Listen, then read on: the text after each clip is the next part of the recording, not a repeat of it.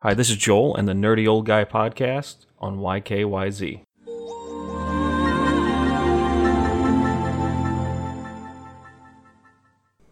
A few days ago, and yes, I'm doing more Final Fantasy VII Remake news, it was announced that Red 13 will not be a playable character. He will join you in battle from time to time, but he'll have kind of a computer based set. So he'll only be there to help, but he won't be a part of your team. Um, interesting way to look at it to keep him introduced, to keep introducing these characters in a game that's episodic, where this first part takes place within people are roughly about the first 10 hours of the game.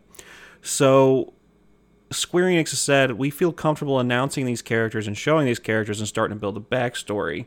Essentially, it sounds like what they're wanting to do is for you to be able to build that attachment to that character still over time until you finally get to essentially unlock him later in the game. Because in the original game, you unlock him much, much later. This only takes part in Midgar, and you literally hours from actually unlocking or even meeting this character. So I'm curious on how they're going to approach this situation because um, how you meet him in particular in the original is kind of set in a certain way. So some of this, it's going to be more interesting seeing how they tackle some of these challenges of being episodic and only including the first 10 hours of the game and expanding that to be a full 60 hour game.